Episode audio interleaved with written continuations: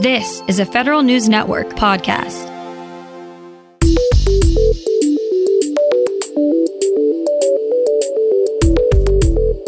Coming up on today's Federal Newscast, Veterans Affairs is now able to give COVID vaccines to caregivers.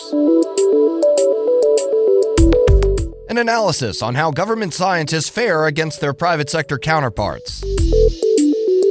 And we get a look at how well agencies did in completing their category management goals. These stories and more in today's Federal Newscast.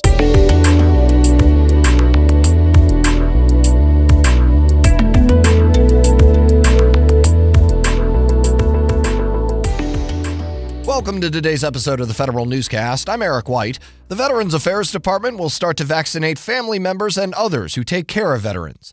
VA says it will begin offering both COVID 19 testing and vaccines to participants in the Caregivers Program. Each facility will have its own start date based on vaccine availability. VA so far has given at least one dose of the COVID 19 vaccine to roughly 284,000 veterans and 225,000 employees.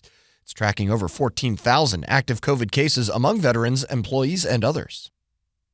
The private sector pays more, but federal agencies offer other benefits to its scientists. Federal News Network's Jory Heckman explains. The RAND Corporation finds federal employees who work in science, technology, engineering, and math make about $2,600 less than their private sector counterparts. But new research finds there is more racial diversity among federal STEM workers and less of a pay disparity for women and minorities. The report also finds federal STEM workers generally work shorter hours than in the private sector and are more likely to have access to benefits. Jory Heckman, Federal News Network. Agencies are doing a better job at managing how they spend procurement dollars. New data from the Office of Management and Budget shows agencies spent $226 billion using the principles of category management. The government-wide goal was $190 billion out of a potential 420 billion that falls under the Spend Under Management initiative. The 2020 number was also $40 billion more than what agencies achieved in 2019. As one of his first official acts, the new Secretary of Defense is telling the U.S. military to re examine sexual assault within its ranks. Secretary Lloyd Austin sent a memo to the military service chiefs on Saturday, giving them two weeks to report back on which prevention programs have worked and which ones have not. Reported sexual assaults increased by 13% in 2018 and by another 3% in 2019. Austin's memo says the problem is a leadership issue. Members of Congress are once again bringing up the issue of war powers now that President Biden has taken office. Federal News Network Scott Maucione reports. A handful of lawmakers are calling on President Joe Biden to repeal the authorizations for military force from the beginning of the Afghanistan and Iraq wars. For years, Congress has wanted to rethink the powers it originally gave to the Bush administration to deal with terrorism and other Middle East issues. In a letter to Biden, the lawmakers say Congress has abdicated its constitutional responsibilities by allowing wars to drag on for decades with little oversight. The lawmakers say Congress needs a new agreement that addresses the current threat landscape. Scott Maucione, Federal News Network. The Air Force officially designates Defense Department Cybercrime Center as an operating field agency.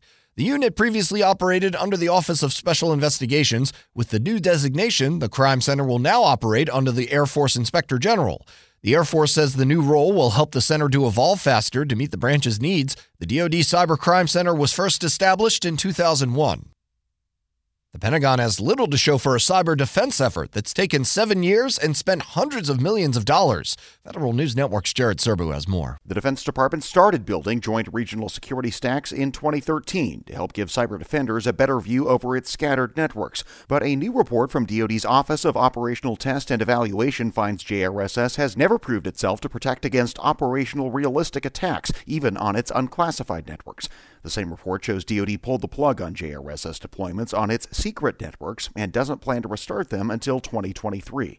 Jared Serbu, Federal News Network. The Equal Employment Opportunity Commission has new leadership. President Biden tapped EEOC Commissioner Charlotte Burrows to serve as the new chairwoman. She's been an EEOC commissioner since 2015. EEOC Commissioner Jocelyn Samuels will also be the new vice chair. Janet Dhillon was the EEOC chair under the Trump administration and will remain on the commission. The remaining two Republican leaning commissioners also will stay at EEOC.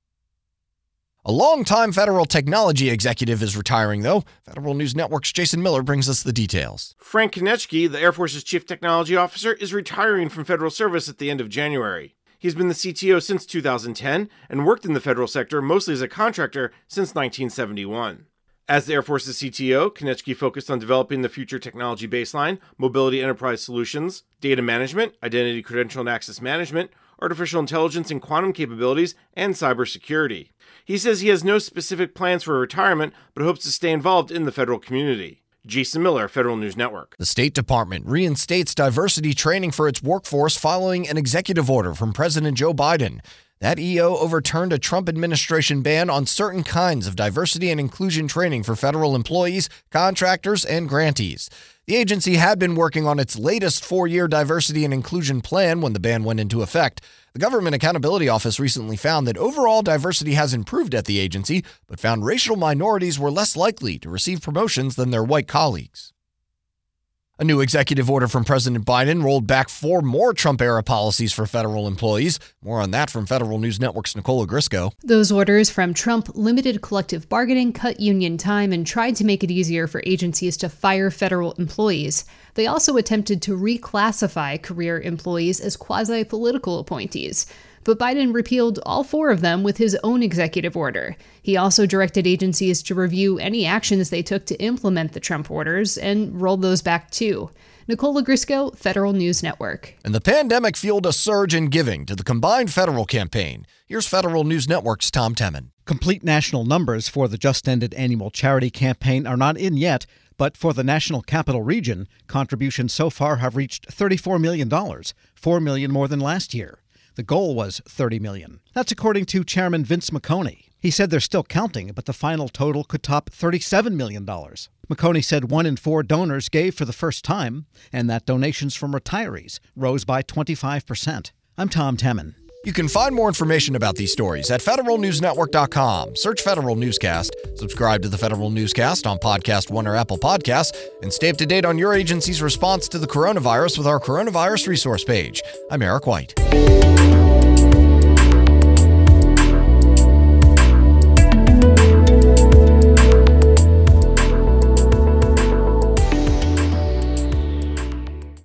This holiday, whether you're making a Baker's Simple Truth turkey for 40 or a Murray's Baked Brie for 2, Baker's has fast, fresh delivery and free pickup, so you can make holiday meals that bring you all together to create memories that last. Baker's, fresh for everyone. Free pickup on orders of $35 or more. Restrictions may apply.